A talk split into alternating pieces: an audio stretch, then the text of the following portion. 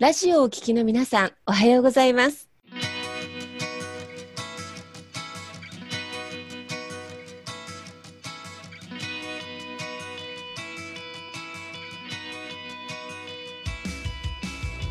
FM 那覇より毎週日曜日9時30分からお届けしております坂本典彦のラジオ経営塾が今日も始まりましたこの番組は20年間で1万人の起業家、経営者を指導してきた坂本典彦先生があなたの経営に役立つヒントや最新の情報をお届けする番組です。坂本典彦のラジオ経営塾。今日も最後までお楽しみください。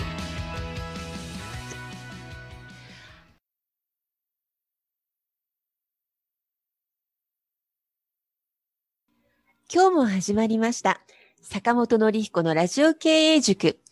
パーソナリティは私中田民子と根葉智美がご一緒させていただきます。はい。では今日も、えー坂本先生、根葉さんどうぞよろしくお願いいたします。よろしくお願いいたします。します。あの、先週からキャリア教育とかね、キャリア形成なんていうね、あの、ネハさんの名言がありました先週はですね、一生涯キャリア形成なんですね、っていうね。なんですが、今日もね、その引き続き、今日はですね、30代、40代のまあ、転機、人生のこの節目っていうかですね、乗り越え方っていうことで、ちょっとお話を展開していこうと思ってます。はい。皆さんはね、えっと、あ、年齢言っちゃ失礼か。大丈夫ですよ。大丈夫です。去年ね、転職っていうものがあったりとかでね、あの、うんなんかね、音だけ聞いてる皆さん分かりづらいかもしれないんですけど、若くてキュートなんですよね、ハンさんね。それで、見た目20代なんですけど、ね、転職って節目があったとか言っていうことで、あ、のーで、私と坂本先生は、え、坂本先生、四捨五入するともう50歳？え、もう、まあ、嫌ですよ。40。シャンゴにやめてください。こっちは自分の中ですごい衝撃があ、冒頭すごく衝撃波出してしまいました。はい。で、そうそう。まあ、ネハンさんっていうね、30代のこのね、入り口と、また私たちって一括りにしていいかわかんないですけど、まあ、40歳超えてきてるチー40代ム。ね。はい。なんか結構最低2回の人生の山谷があるとかって言われてるらしいんですよね。これが30代、40代の転機って言われてて、例えば30代は先が漠然と見えなくて不安になる。これでいいのかなこの仕事の仕方でとか。だからそういう時に転職考えたりとか、自分でやってみようかなっていう時期が30代。で、次40代になると会社の中にいると自分が大体どのレベルまでいけるかって頭打ち感が見えてきちゃうので、今度はね、先が見えなくて不安になるんじゃなくて、今度先が見えすぎて不安になるのが40代前半。思い当たることないですか皆さん。ね、いやいや、すごいそれわかりますね、なんかね。ねえ。だからその時にやっぱりこの仕事をどうしていこうとか、まあ会社の中で働き続けるのか、もしくは本当に自分の好きなことをビジネス化していくのかって、あの悩まれる時期に入ってくるっていうことなんですよね。うん。うん。で、先生がね、まあずっとされてらっしゃるこの経営塾、ね、うん企業塾の中にもね、結構そういう人生の転機を迎えられた方がいろいろ学びに来てらっしゃるんじゃないですか？はい。そうですね。もううちもね、なんかやっぱり皆さんね、来られる方、特にまあね、企業っていう観点でいくサラリーマンの方とかはね、やっぱり自分のキャリアをまあ見直したいというか、外に出てみたいという形で、えー学びに来られる方すごく多いかなっていうふうに思いますよね。うーん。年齢的にもね、なんかうん、まあ先週からね、キャリアの話がありますけど、まあ人生100年になってね、うん。もう一つの会社で終わる時代でもなくって、まあ副業とか兼業とかでね、うん。あの、仕事を2つうんクリエイトしたりっていうことの時代に入ってますが、すごくリスクは多いのかもしれないけど、どうでしょう？選択肢は広がってきてるような感じがしますが、先生。そうですね。やっぱりまあ今ね、そういうふうに、それでね、いろいろ仕事できるとかっていうのもありますし、やっぱり昔に比べてほど情報は本当にたくさんあるし、うん。あの人の移動っていうのも昔に比べると抵抗がなくなってる部分はすごくあるのかなと思うので、うんあうんのすごく可能性は広がってるなと思いますよね。で、やっぱ30代、40代は本当すごい、まあ私もその年齢の節目のところですごい、やっぱり、あの考えることがすごいありまして、ううんん。あの一番最初ね、あの会社辞めたのはちょっと30歳の時なので、はい。まあ僕らの時はね、まだ転職も結構厳しいって言われた、あの、時代でもあったので。氷河期。就職氷河期がそのまま、就職の時も厳しかったですし、転職しようと思った時も厳しかったし、みたいな確かに確かにず。っと氷河期みたいな感じなんですけれど、はい。ねえ、で、で、やっぱ30超えたらね、転職も厳しいかなと思ったので、まあ、僕は31歳になる誕生日の1ヶ月前ぐらいに辞めたんですけれども、会社を。うん。でで、そのままね、転職しようと思って僕はまあ東京に出て行って、あの、それまで福岡にいたんですが、まあ、東京出て行って、で、東京行った時に、あの、転職しようと思ったんですけど、会社が多分10社ぐらい落とされまして、う んそうそう。で、どうしようかなって思ってた時に、たまたま、まあ、企業塾にね、僕も当時の企業塾に入って、うんまあ、そこからスタートしだしたっていうのが、まあ、最初きっかけだったんで、そう。うん。だからね、僕も、あの、転職とかでは、あの、うまくいかなかったですし、はい。なんかやっぱそう、30前後、やっぱ年齢が変わる節目ってやっぱすごい悩みますよね。うん。いや、悩みますよね。だからこう、あ、でもね、そのね、悩んでる時のなんか乗り越え方のコツがあるらしくって、はいはいはいはい。あとまずね、怒ってることって、はい。なんかね、ぐ、人生は偶然でできてるみたいな言葉があって、偶発性理論って言うんですけど、なんか基本的には偶然だよと。過ぎた時に必然になるんであって、うん、ただその時たまたま起こった偶然、例えばありますね、部署が変わったとか、自分の意図しないところに移動させられたとか、うん。それこそ先生がおっしゃったように10社落とされたとかね、うん これも捉え方次第で、ただ偶然をいかに必然にしていって、自分のキャリアにするかっていうことがやっぱりミソらしいんですよね。うんうん。で、その時にいくつか要素があって、まず、好奇心を持つこと。うん。とか、持続性とか、とにかくワクワクしたりすることっていう、そう、それで捉える、転換する力がね、やっぱり大事らしいので、多分先生そこがすごく強かったんじゃないですか ?30 代のこの節目の転機の時には。うん。いや、ね、すごい、いや、大事だと思います。やっぱりその、その好奇心持つっていうのはやっぱすごく大事ですし、で、まあ出来事ね、本当いろんな出来事起こってくると思うんですけど、まあそれを不必要に悲観的に捉えることもないなと思ってて、もっと出来事をどう受け止めて、で、それがどう繋がっていくのかっていうのが、自分のキャリアでね、あの考えていくというか、僕もね、いろいろ受けて、転職しようと思って受けて落とされましたけど、だからこそね、自分が、そのね、あ、じゃあ起業しようっていうね、あの、まあ、スクールに通ってみようっていう気にもなってきましたし、うんなんかね、そのまま逆に就職が、転職がうまくいったら、もっと悶々としてたかなっていうう感じん。は、すごいするなっていうふうに思いますよね。うん。面白いですよね。その時にどっかの会社さんに決まってたら、今こうやってラジオのね、うん。あ なんか、こう、電波に乗ってお話ししてることはきっとなかったのかもしれないですよね。ねだから自分の企業のスタートがもっと遅れてたと思う。ねえ、本当に。ねえ。だからまあやってみてすごい良かったなっていうのがすごい、ね、結果オーライかもしれないんですけれど、うん。で、僕もね、だから31で起業しましたけど、でもね、それでもなんかいろんな人の話聞いてると、あ、遅いなと思いましたから、うーん。そう、ね、もっと早くしてる人はね、もう20代の前半からとか学生の時からっていう人が結構普通にたくさんいらっしゃるので、うん。そう確かに。ね、だから、ね、まあまあそこからね、後で起業されるっていう方もいますけども、うんあの、でもまあ、そうやって落ちたから良かったこともいっぱいあるなってのはすごい思いますよね。なんか時期やタイミングがみんなね、変わったとしても、なんでしょうね。まあ、チャンスの神様に後ろ髪がないとか言いますよね。前来た時に掴んどけっていうね。想像したらすごい怖いなと思いますけどねう。ん。見た目が。ね。そうですね。前髪だけはですけ前髪しかない神様。ど。だからまあそういうね、なんか、まあ、たまたまかもしれないですけれど、そういう、うん、でも、まあその起こった出来事にね、よく言うのが、起こった出来事に意味はなくて、まあ意味を持たせるのがまあ人間っていううね、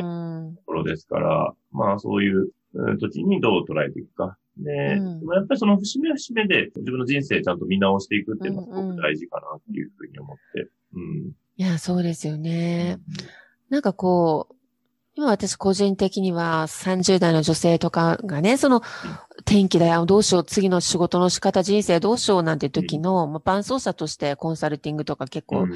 受けたまわったりしてるんですけど、でも大事なこと、立ち止まるのって決して悪いことでも怖いことでもないので、一回ちょっと足取り止めちゃってうん、過去の自分の棚卸しをしていく。うん。その中で意外と発見があったりとかうん、あと自分のことって自分で一番わからないものですよね。うん。いや、うんわからない。うんね。なんかそこで一回棚卸しをして、もう一回自己理解、自己分析をしていくってところから、しか次のステップで絶対始まらないんだなっていう、うん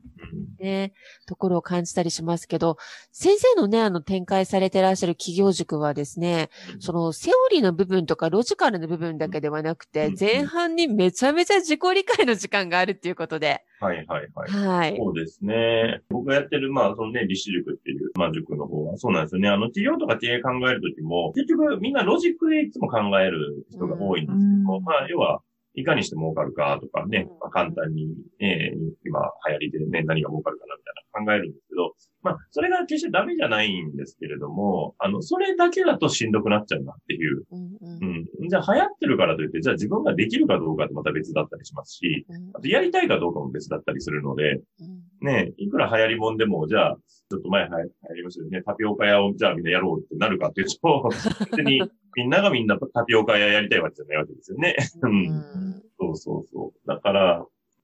やっぱ自己理解っていうところをちゃんとしていかないと、特に企業とか経営って、意思決定がダイレクトに結果に反映されちゃうんですよね。うんうん。より、その、サラリーマンの方とか以上に反映されちゃうので、うん。うん。だからそこをなくして何かを考えるっていうのは、僕は逆にちょっと非効率だなと思っちゃうんで、うんうん。うん。なんで、うちの塾は、まあ、最初にその自己理解っていうところを徹底に、ね、その他の生い立ちとかね、いろんな親子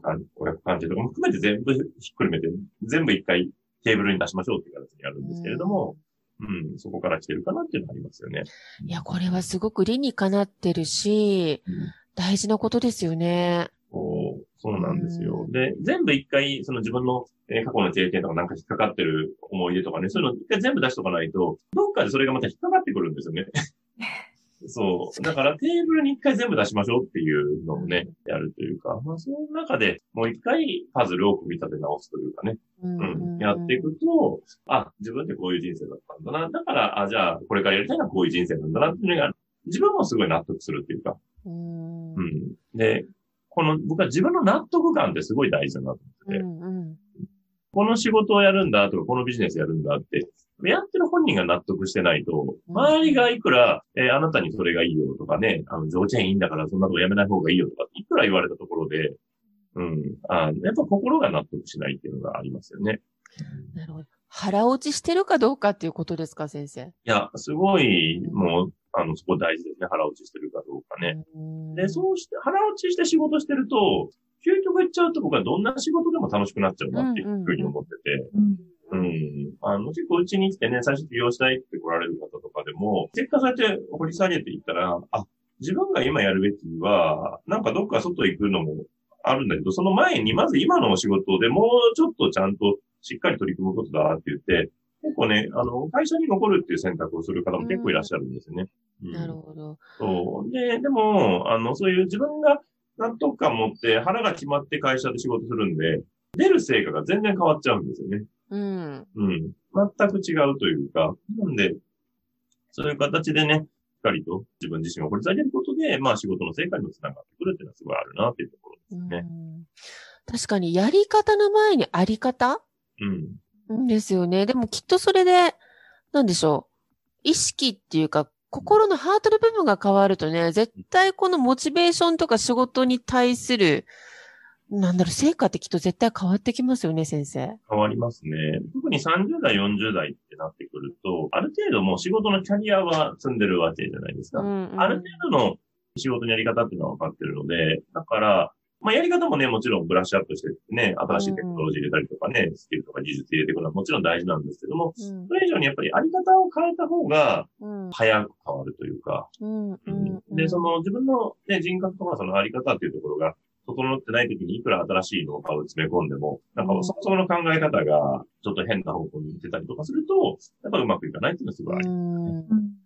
確かに。でもなかなかね、自分との会話することがなかなか忙しいと少なかったりで、うんこうでもただ自分自身の強みとか、うんで、まあ、資格一回書き出してしまうでもいいし、うんあとなんか周りのなんか大事な人たちに、いいとこ10個書いてくれでもないけれども、一回こうね、周りにもアウトプット手伝ってもらうっていうことも大事かもしれないですね。あ、すごい大事です。あの、うん自分で、そうやって自分のね、いいとこ悪いとこ書き出していくっていうのも大事だし、やっぱり他者評価がどうなのかを客観的に知るっていうのがそうですね。大事かなと思って。で、僕もね、よく課題、宿題出させていただいてますけど、ね、強みと弱みを周りの人にね、あの、まあ、5人以上聞いていきましょうっていうのをね、うんうんうん。してるんですけれど、やっぱり、いろんな方から見た時の自分っていうのが、うんうんやっぱり人から見た自分と自分から見てる自分と違ったりするので、うん。あの、そこをね、まあ一緒だったら一緒で問題ないけど、結構違うっていう場合もあったり。うん。まあそこを理解して自分って、あ、こういうふうに人から見られてるんだなとか、あ、こういうところがいいって言われるんだなっていうところ、まあ、そこを伸ばしていくことが結構ヒントになることもね、すごくあったりするので。うん。確かに。あの、先生、強みとかって、あの、それこそ背中と一緒で、自分の背中ってあんまり見ないから、わかんないですよね、影とかね。強みって本当にそんなもんで、うん自然すぎて分からなくて人に指摘されたら、そっか、これって市場的に求められてることなんだって後から気づいたりっていうことも結構多いですもんね。いや、すごい多いですね。で、で、本当の強みってね、あの、自分にとっては簡単なことだったりするので、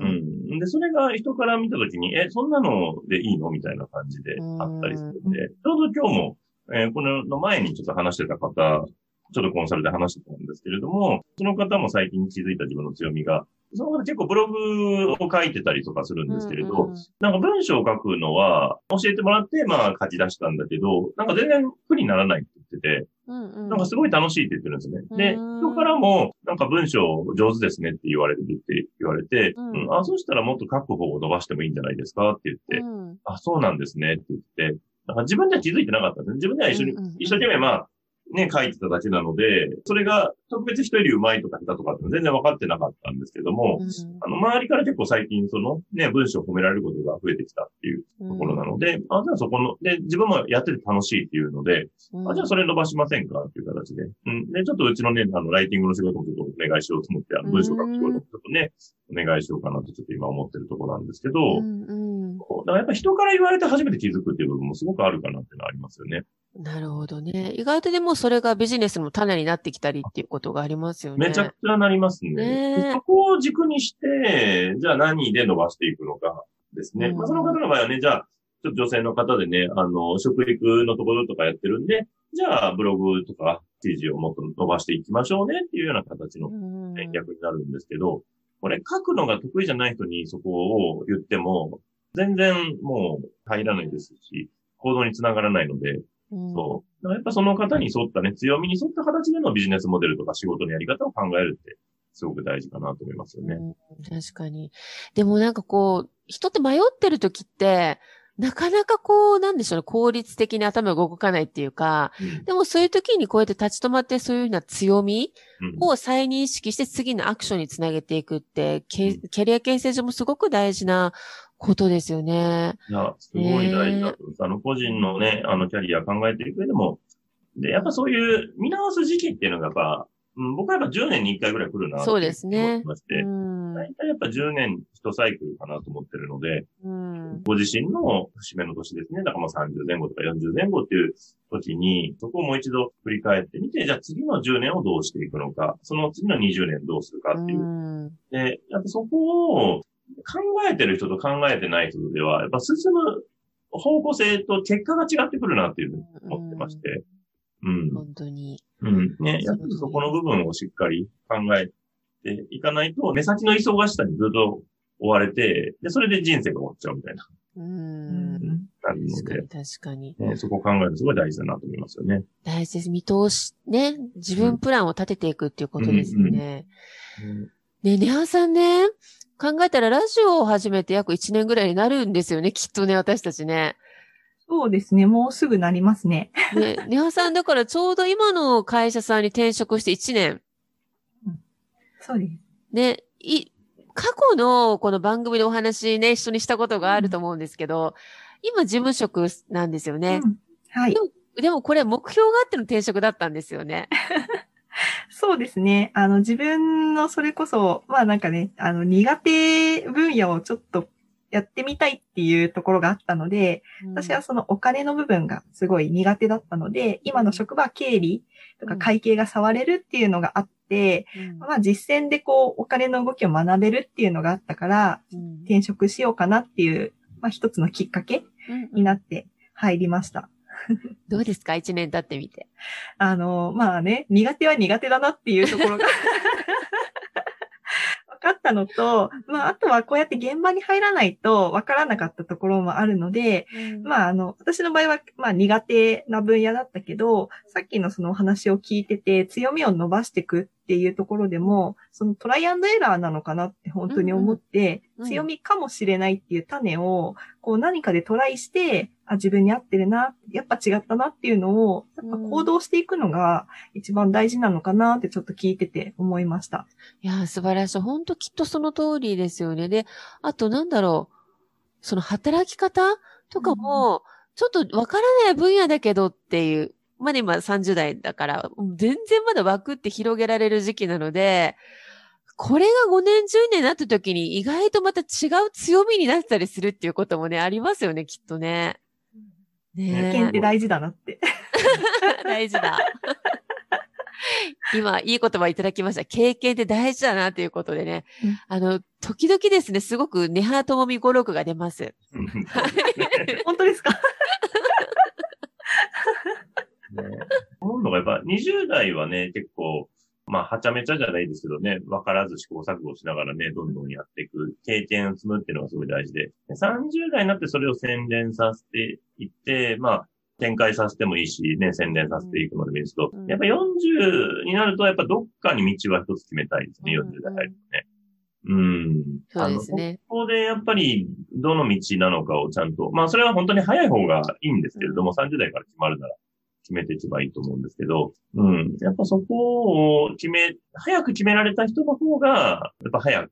業界というかその山で頂上を目指せるっていうね。うん。だからどの山でね、一番というかその頂上を目指すのかっていうのを、やっぱり決めていきたいっていうのが、まあ、人生の使命。特に40代の時にはもうそこはやっぱ決めていきたいなっていうのはありますよね。うんそうですね。大人も子供と一緒でその発達段階ではないですけど、そのステージステージありますよね。や、ややらなきゃいけないことって言い方じゃなくて、やっておくといいよ、みたいなところはですね。いや、すごくあると思います。キャリア形成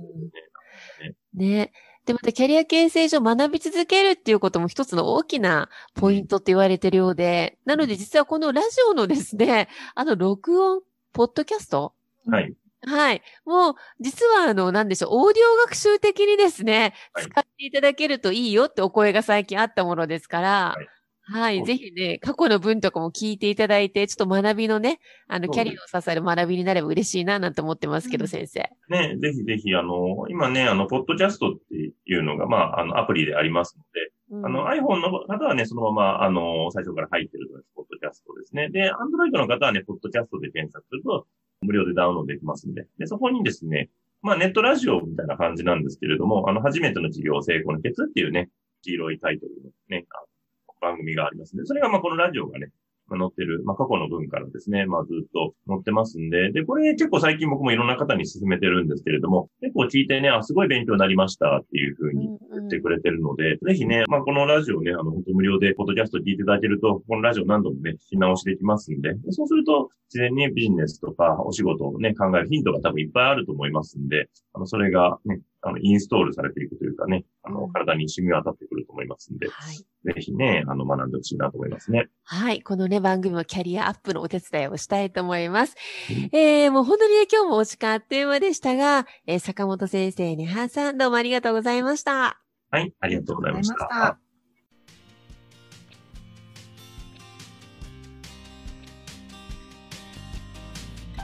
この番組では、起業や経営についてのご質問を募集しております。こんなことで悩んでいます。こんな場合はどうしたらいいの？などなどご質問がありましたら、ぜひ番組宛てに送ってくださいね。はい、えー質問の宛先は立志財団のホームページよりお問い合わせの欄からご質問ください。えーその時には、えーラジオ経営塾についてとお書きください。また、ツイッターでも質問を受け付けております。ハッシュタグ、ラジオ経営塾をつけて投稿してくださいね。この番組は沖縄の起業家や経営者のビジネスの成功に役立つ内容をご紹介しております。また来週日曜日9時30分よりラジオ経営塾でお会いしましょう。皆様楽しい日曜日をお過ごしください。